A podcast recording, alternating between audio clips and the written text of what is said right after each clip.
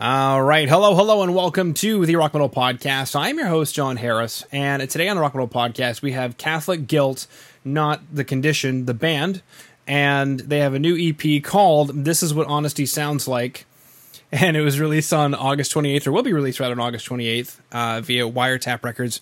Right now I'm being joined by Brenton to share some more information about this stellar release and what the band's got going on. So, Brenton, welcome to the show. Thank you, John. It's nice to talk to another Harris on a podcast. This doesn't happen often. It sounds like a family affair. It could very well be a family affair. And to boot, are we both wearing the same AKG cans right now? I do believe we are. Wow. Well, that is fantastic. It's a I'm getting emotional. And it's not the guilt for once. This is what I'm saying. Well, I mean... Yeah, the guilt is something that you have to learn to quieten down sometimes. Exactly. Well, this is what honesty sounds like, and it's the Harris's meeting with the AKG headphones, and I would call it a Life in Three-Part Harmony, but there's only two of us. I mean, there's always the dull hum of the internet in the background. We could use that as the third part. Perhaps that's the low harmony. Exactly. Or Zuckerberg's omnipresence as well. He could be sitting there listening. Yes, he could be. Or since this is Catholic Guilt, it could be the hum of the Lord. I mean, always. Always. Always. Listening to every conversation I'm not even having. Groovy. True story. The other day, somebody said Facebook was dicking them around. Like, oh, I'm being dicked around again by Facebook. And so I just quipped, you know, that's Mark Zuckerberg's dick dicking you around. They were not. Yeah, if he is listening, I'm sure he got a kick out of that. I'm sure he did. I bet he has a great sense of humor. Fucking robot in a sweater. Anyway, so granted, that was like 20 years ago. Isn't it crazy how long that platform has been around? Like, I've been waiting for it to die any day now, and it just seems to keep going like the Energizer Bunny. Oh, it's astonishing. It has all the survival instincts that MySpace didn't. And it's unfortunate because I'll be honest, RIP MySpace, you're the real goat. Mm-hmm. Yeah. I still to this day do not use Facebook, even for the podcast. Like, I hate Facebook. I don't like it. And maybe I'm waiting for Facebook to die. It's funny from a generational perspective because it sounds like we're old enough to remember that Friendster was around for a bit and then it died. And then MySpace came around and it was around for a bit and it was amazing when it was. You could actually connect with other bands. You could connect with fans. You could network. You could do all the things that you have to have 6 social media accounts now to do that you could do on MySpace. And then it died. And when Facebook took over, it was like, really? This thing sucks. Like, this thing's going to die any day now, and it's still kicking around. And for people who've grown up with it for the last 10 years or 14 years, they're like, what do you mean it would go? Like, what's MySpace? That's true. And look, I won't badmouth it too much in case they start hacking the algorithm against our posts, because it is a useful business tool. But alas, we'll digress. I digress. Yeah, well, I heard that as a quote once. Either you spend money on Facebook or you make money on Facebook, and I'll just leave it at that. If anybody knows how to make money on Facebook, which it sounds like you do, so I need to connect with the other Harris family across the globe and go from there. Oh, quite literally, you're in the future from where I'm at, so it makes sense. Indeed we are. It is the future right now. I can tell you that existence continues for at least one more day. At least one more day. Or all it means is that all we have is right now. I'm looking at the artwork for this EP. This is what honesty sounds like, and I'm intrigued, deliberately intrigued. Take us through this EP. What is this EP about? What does this artwork entail? Sure. Well, the EP itself is supposed to encompass 5 different human experiences. Isolation, frustration. Oh wow! Look at me forgetting what all the what all the experiences are at this time in the morning. Isolation, frustration, like grief, Oh wow, I'm gonna. Do you ever do any editing? Because we can edit it if you want, but it also shows you're human or something. So isolation, frustration, grief. So what I'll do to save this. Well, obviously, we could edit it if you want to. I can put in the request to my editing guy. But I think more realistically, is this about just the state of human emotions as people were going through the pandemic? Not specifically the pandemic, but in general, that malaise that everyone hits in their early 30s, where you are being encountered by or confronted by a lot of the more difficult experiences that humans go through for the first time, quite frequently all at once. And the record essentially documents me growing up as a human being through a number of ordeals, as it would be. And so it's kind of I wouldn't call it a spiritual cleansing, but that is essentially what's going on. You're connecting with my inner psyche in a very real way. Okay, you're getting increasingly uncomfortable as you're talking about it, because you're starting to, like, massage yourself and hug yourself. And yeah, maybe I didn't do as good a job at processing as I thought. It's deep down in there, baby. I can't tell you how many books I've read from Brené Brown, for example, on shame and guilt and all these things, and how many meditation sessions I've had. And eventually you kind of just wonder, is this just me? Did I just end up in some weird universal game where I was set up to be this way and there's nothing I can do about it? I mean, how have you come along on your processing? So for me, honestly, I'm in a lot better space now, having gone through writing 2 EPs worth of material that's gone through the depths of my my brain and my processing. But it did take a while to get comfortable enough to be able to talk about a lot of these things with people.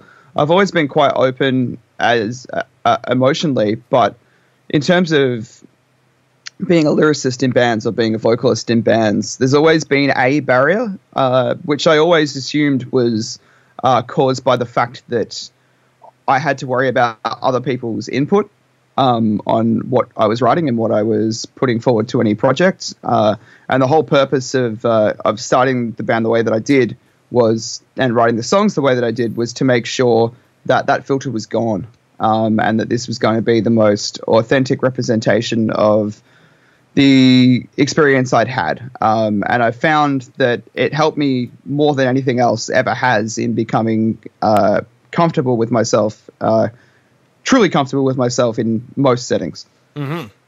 Now, going back to social media and about kind of what we're chatting about here. Something I read on Twitter the other day that you guys had posted was you guys were playing a show, it looks like, on July 5th. And somebody, just reading the message, somebody disliked the song, The Awful Truth. So I'm guessing you run up against this. So, I don't know, I guess you're just a brave young man? I mean, maybe take us through that event. What happened? Okay, so this I became aware of this after the show, so because somebody informed me that it had happened. And usually in these situations, people will come up to you and confront you or heckle you or say something to you. But obviously that wasn't going to be possible in this particular scenario, because we're playing a show to 150 people with an awful lot of movement going on. It was the third song in the set. We were very loud, I must say. So I don't think if they did object in the moment that I would have known anyway. But I found out that the song had somewhat been misinterpreted by a particularly religious young attendee. This happens? You're kidding. Yeah, I know, right? Who'd have thought? But they seem to have interpreted it as an attack on them, which it actually isn't. Like, and that's something I want to talk about. Like, the Awful Truth as a song is my lashing out against, and the band's lashing out as an entity, against the systemic cover up of pedophilia by the Roman Catholic Church, the institution, the Vatican. Mm-hmm. It's not actually a targeted shot at anyone who may subscribe to that belief system or who may consider themselves a member of or consider themselves a Catholic as such. It is possible to be a decent human being and also be a Catholic. But as far as I'm concerned, if your following of that religion is so entrenched that you're not willing to accept that there was very clearly a systemic cover-up of heinous abuse for thousands of years as an institution, mm-hmm. then you're just as guilty as they are. Okay, you just dropped the bomb, and then it was quiet. I was debating about how long to leave that silence for, and then I got uncomfortable, Brenton. Actually, true story, when I was, for a short period of time, or a long period of time, I don't want to get into it, I was living in Arizona, and there was a, I don't know what you call this, these places that the Catholic Church keeps, but they were cycling pedophilic priests, and it was discovered that they were keeping them in Scottsdale, Arizona. And then, and then sending them back out into the world. That is just horrific, an example of what the song is about. And, you know, as I was saying, that's I'm not entirely anti-religion, right? I'm not out here, and we're not out here as a band, or at least I'm not. I probably shouldn't say that the other guys aren't. I shouldn't speak for them necessarily. Saying that you're wrong for having religious belief. I'm saying you're wrong for supporting shitty behavior.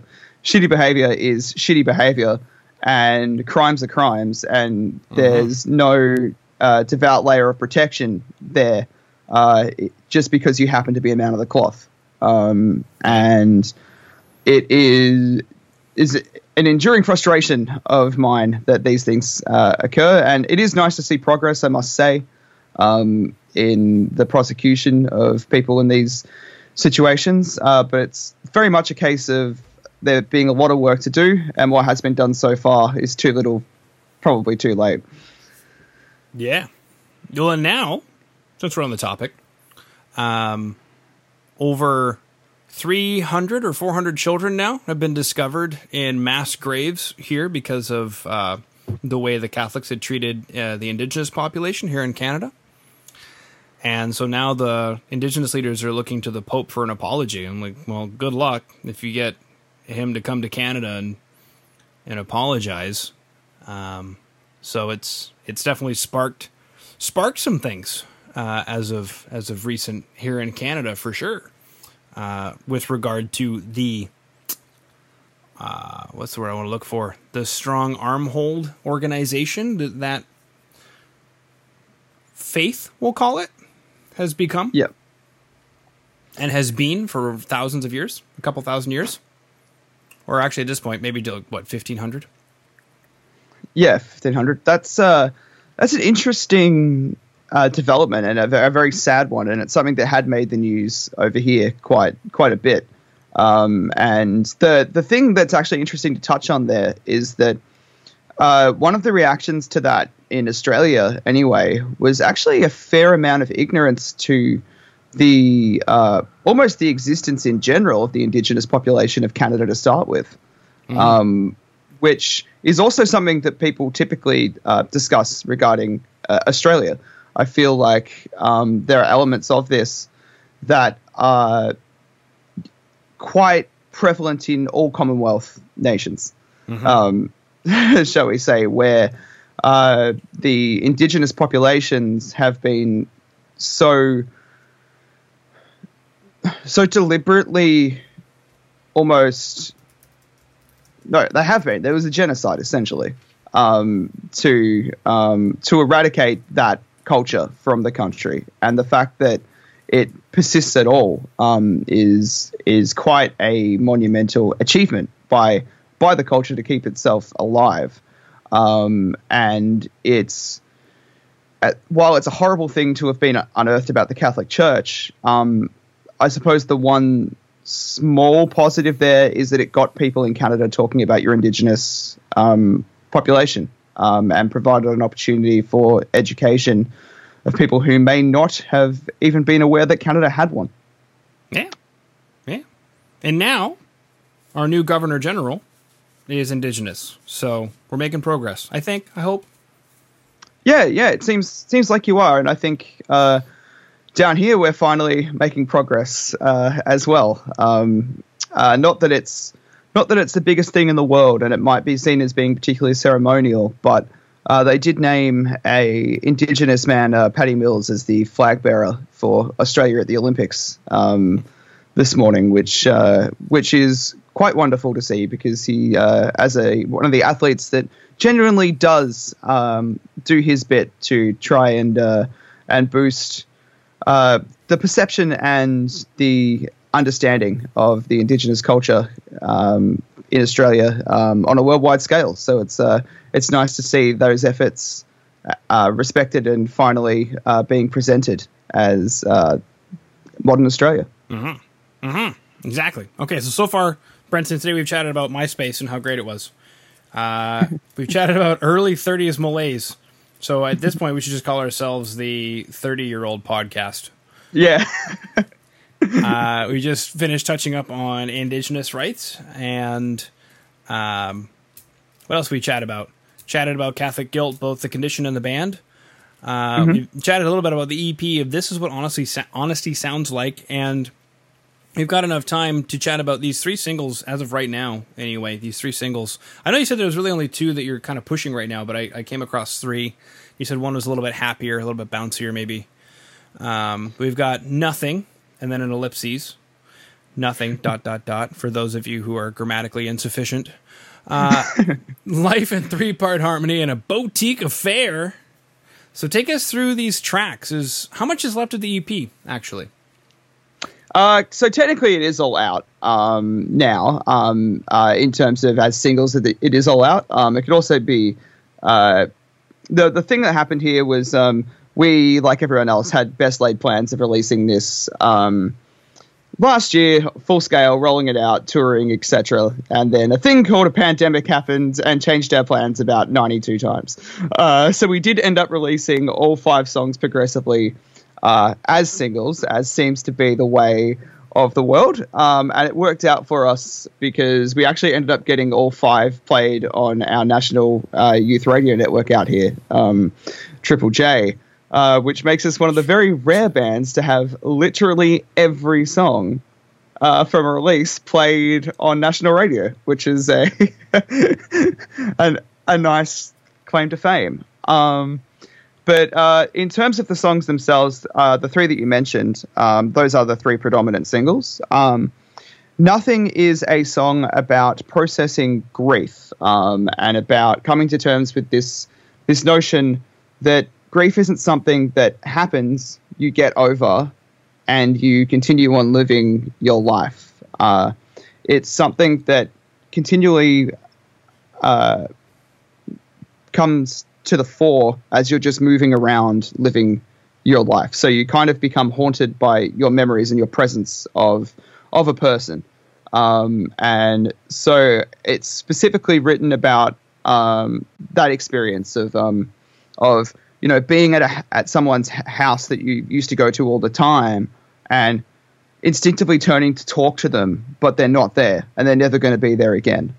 And learning how to perform a spiritual alchemist's trick in a way that has you turn that presence into a positive memory and into this notion that you've known love. Because to grieve is to have known love. And to have known love is to have lived. And that's essentially what that song is about. You're so deep, Brenton. I bet you use that line to pick up girls. That would work nonstop. Well, I actually don't, but that's because I tripped over and literally fell on my partner of 14 years at a emo night. 14 years ago. So. Okay.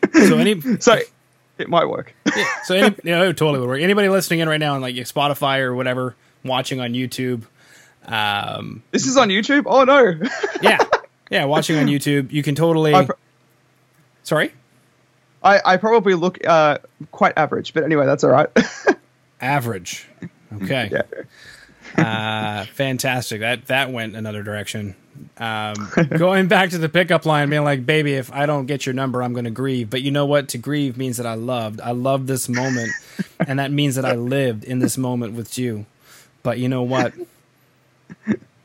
And just leave it as a stare, I guess. I don't know. See? Even laughing. Yeah, I am laughing at that. That's great. The inner workings of my despair presented as a pickup line. I love it. That's growth. That's growth. The inner workings of my despair. Holy jeebers, Brenton. So let's talk about a happier song. The inner workings of my lack of despair. Yeah. So Life in Three-Part Harmony, which is one of the other songs that has a lovely animated video. That song is about my love of live music and my love of other people who love the experience of attending shows, and the unique way in which music empowers each and every one of us on a communicative level and a spiritual level. So it was inspired by watching my partner watch a band and noticing the way that her whole body was responding to the music. Like every vocal inflection would bring a smile or a full body response that you could see that she's having a near spiritual experience. And you look around the room and everyone else there is in that mindset then as well. Mm-hmm. And that's always been something that I've found to be almost the equivalent of a church for me. That experience it shows. And so the rest of the band feel the same way. So we wrote a song essentially dedicated to the thing that we connect with the strongest and that we use as our method of communication with other human beings. I'm sure everyone's been to a show before and had that moment where you're singing along to each word of the song and it feels like it's really connecting with you and you're like, I'm experiencing something really special here. I'm bonded, and you look to the left or to the right of you and there's people from all different walks of life having that exact same experience as you in that moment. And I don't think there's anything else on the planet that does that as well as music. Unless the band sucks, Brenton, and then that never happens. That's true, but maybe they can go see some non-sucky bands and have it happen. Exactly. Yeah. And for anybody listening in who's in a band, that's what you're looking for, that visceral response. You don't want people to go, yeah, your band is cool. No. You want people to be like, here's my credit card. Where is your album? I want to buy it now. I was singing along to all the words of your song. You want a visceral reaction, or as Brenton put it, a spiritual reaction, where people are just digging it because you don't suck. Exactly. And we were fortunate enough to have that experience the other night. We actually finally got to play a show, an EP launch show in Melbourne here, and seeing other people singing the words of that song, all of our songs really, but that song, for example, and the way that I actually saw that happening in real time, because I'm the vocalist and I can see what's going on everywhere. I saw happening in real time people having a connection to the back half of the lyrics where I'm like, and I can't imagine anywhere in the world I'd rather be than in a front row of a sold-out show in your company, because the show was, in fact, sold out, and they were, in fact, in the front row, and they were singing along with their friends, and they were having that same moment that I see myself having at shows. And to see that come full circle really was quite empowering for me, like quite a an overwhelming experience for me. Not to make it all about myself, but whenever you've written a song and somebody connects with it in that way, and then comes up to you and tells you that they've connected with it in that way, then that's all I ever really wanted to achieve in playing music, was being able to help somebody else by writing a song in the way that music has helped me and other musicians have helped me. So seeing that happen ever, and it has happened a few times now, thankfully, I'm very lucky, gives you a great sense of fulfillment and connection with the people attending your show. So it's rad. It is. Now, go on. Sorry. I was going to say, you can also, you know, say front row and sold out, because with COVID restrictions, there was only one row and it was the front row, and it was pretty easy to sell it out because it was not full capacity. But, you know, you don't have to include that information. Nah, look, sold out is sold out. Sold out is sold out. Yeah, look, it was 150, which is not bad considering the pretty current. Yeah, that's pretty good for COVID. Actually, I just got finished chatting with somebody in Newcastle, and they said that Australia is starting to shut down again. So, yeah, so we got lucky in the sense that that we got our show in before that inevitably occurs. We actually live in the city of Melbourne, which has been the one that has experienced the most lockdowns and stuff, and we've all been fully supportive of those lockdowns.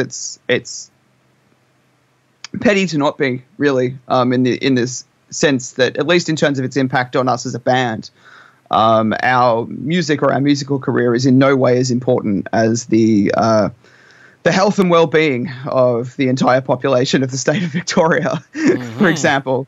So we were surprisingly compliant for a bunch of punk rock dudes during the lockdown, but we do appreciate that it's been quite difficult for a lot of people, and that obviously includes us, because it's had a dramatic impact on our personal lives, our social lives, our ability to get this release happening, and it stopped us being able to go to the United States when we were supposed to, but that it's all about maintaining perspective and realizing that it's not something that's happening to you or because of you. It's something that's happening around you, that is impacting you. And so, like most bands, we've had to find ways to work around that. So that meant not seeing each other for 5 months, for example.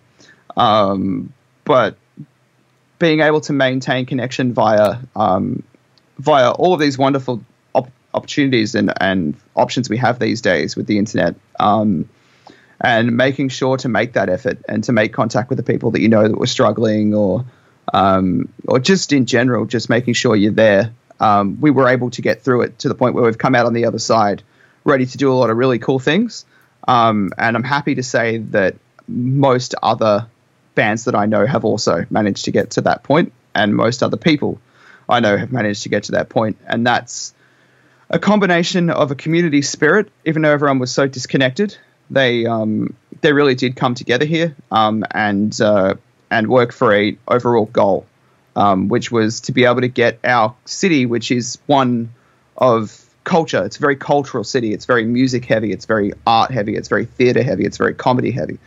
It's an event going populace. Everyone working together to get back to that part has been really actually quite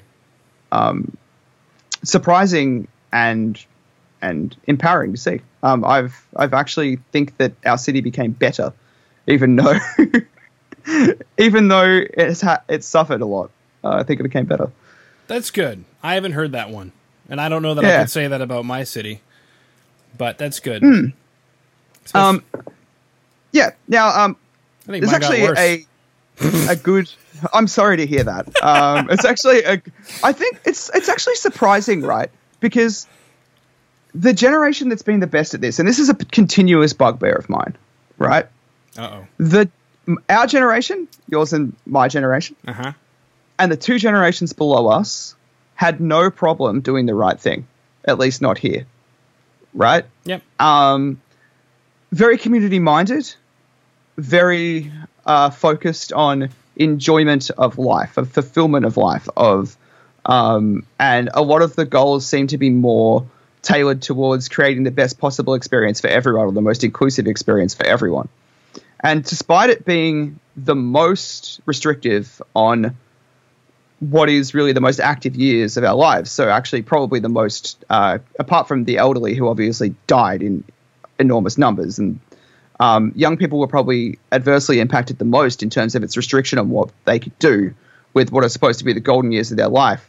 Yet they were the ones that tended to come together the quickest and complied the quickest and did the things that they were supposed to do. And yet I continuously heard in the media people targeting young people as the problem, which just did not seem to be the case. And I used to work at a university, and every single day I would see people who had their light switched on in their eyes still, who still believed that change was possible, who still thought that, you know, there was a world bigger than just themselves. And those people inspired me, and they've inspired me again throughout the pandemic, because they've been the ones that have been out there doing everything that has been asked of them, and doing so willingly and with a genuine desire to make the world better. And that actually fills me as a 30-odd-year-old with great hope for the next generation's role on in at least my country. Wow. Okay. All right. I'll have to go to the library and see if I can get a copy of the book that you've got, because I don't even think I'm on the same page. Anyway, great. Interesting. No, but no, that's the thing. It depends on what you're exposed to. It really does. Yeah. And I can see how that might not be the case everywhere, certainly. Yeah. But for whatever reason, I've landed in a very positive place regarding the younger generation, and also a pretty positive place regarding my state and community's response to the pandemic. Well, but that's pretty good, because the joke I heard the entire time was that just like the Spice Girls, everybody can get their shit together but Victoria. So. Now, unfair joke.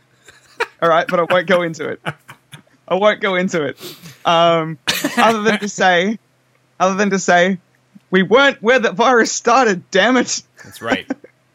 Well, it's not about where it started, Brenton. It's about, you know, shared. It didn't even spread from here. Shared responsibility, Brenton, and evidently. No, it's very funny.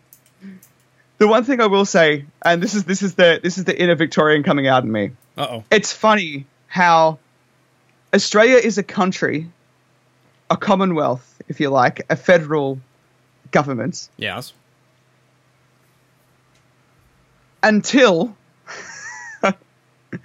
there's something where it requires a federal government to take responsibility of the health and well-being of its populace. And then all of a sudden you'll find that No, those are state government responsibilities. And so I would say that our state government tried very hard to do the right thing.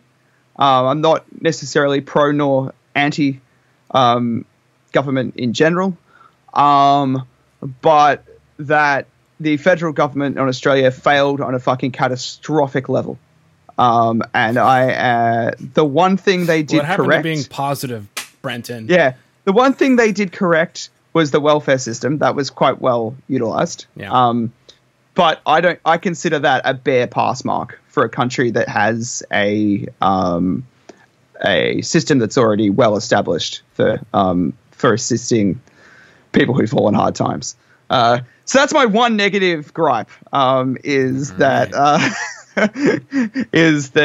they definitely should have handled the vaccines better, and they definitely could have handled supporting us better. Okay. But having said that, it was still better than what I saw happen in a lot of other places. So I am speaking from a position of relative privilege. I understand. Of course.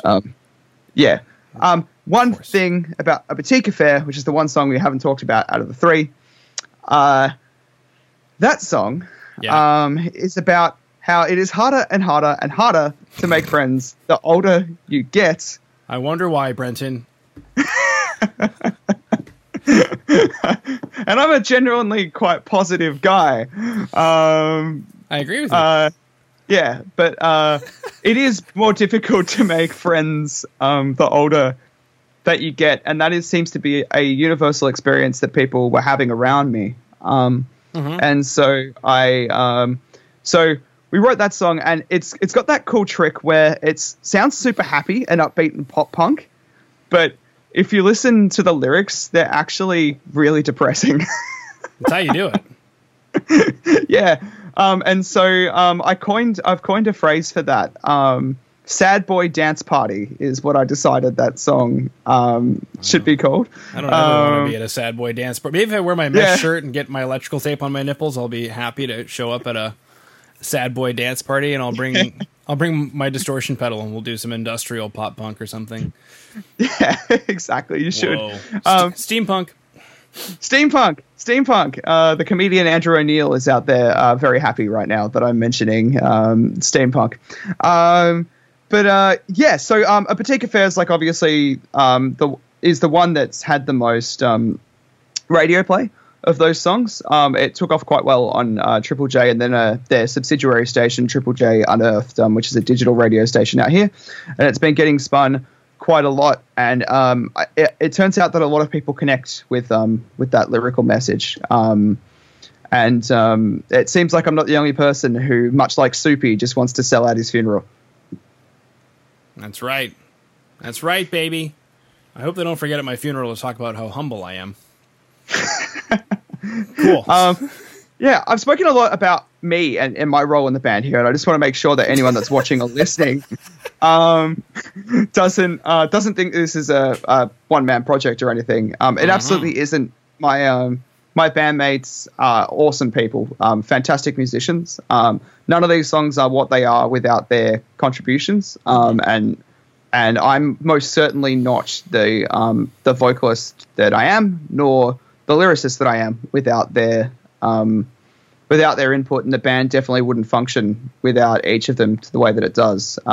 We did start this as a two-piece. It did expand to a five-piece, and every single person that is currently in the band brings an element that I would consider to be essentially irreplaceable, because they've got a unique skill set that, when combined, creates these very fully fledged productions and songs. So to John. Yes, Brenton. I have to say that I got to give a big shout out to my man. No, to James, our drummer, to Dean, our guitarist, to Bryce, our guitarist and vocalist, and of course to our most handsome of men, Ben, our bass player, for the role that they play in the band Catholic Guilt, because it is very much a collective, and the songs belong to them as much as they belong to me. So it's nice to see, and nice to be able to say wholeheartedly that this is by far the best band I've ever been in terms of the makeup of the people and the level of skill and the songs that we've written. And so I'm happy that this is the stuff that people in Canada get to hear. Abso-freaking-lutely, buddy. And I love the name Bryce, because it doesn't sound as attractive when I say it, but when you have an Australian accent, it's like Bryce. Yeah, mate. He's Bryce. Bryce, mate. Or as my autocorrect always says on my speech to text, Bruce. Exactly. Which doesn't sound as good in an Australian accent. Bruce. Bryce. Bryce. Hey, Bruce. Bryce. Listen, Bryce. Yeah, fucking gotta get that going, right? Anyway, so yeah. Oh, mate, our accent is cooked. I know. Aircon, Bryce, put the aircon on. Okay, beautiful. Yeah. Oh no, it's a bogan, Bryce. Look out. So cool. Well, that concludes my questions, and my next call is knocking on the door. Cool. So we chatted about anything and everything under the sun. I'm glad to finally have you guys on the show, because, like I said, I think you guys released an EP last year, and I was trying to get you on, and I was sad, but now I'm happy, and we'll do this again. And, yeah. So thank you so much for coming on to the Pop Punk Rock Metal Podcast today. No worries. Thanks for having me, John. To people that are watching, which I wasn't aware was going to happen, or listening, and you want to hear what This Is What Honesty Sounds Like is about, or you just want to hear more of my ridiculous accent, go to catholicguiltmusic.com /listen, and you'll be able to access the whole EP and all of our socials from there. Also, shout out to Rob from Wiretap Records. What a legend.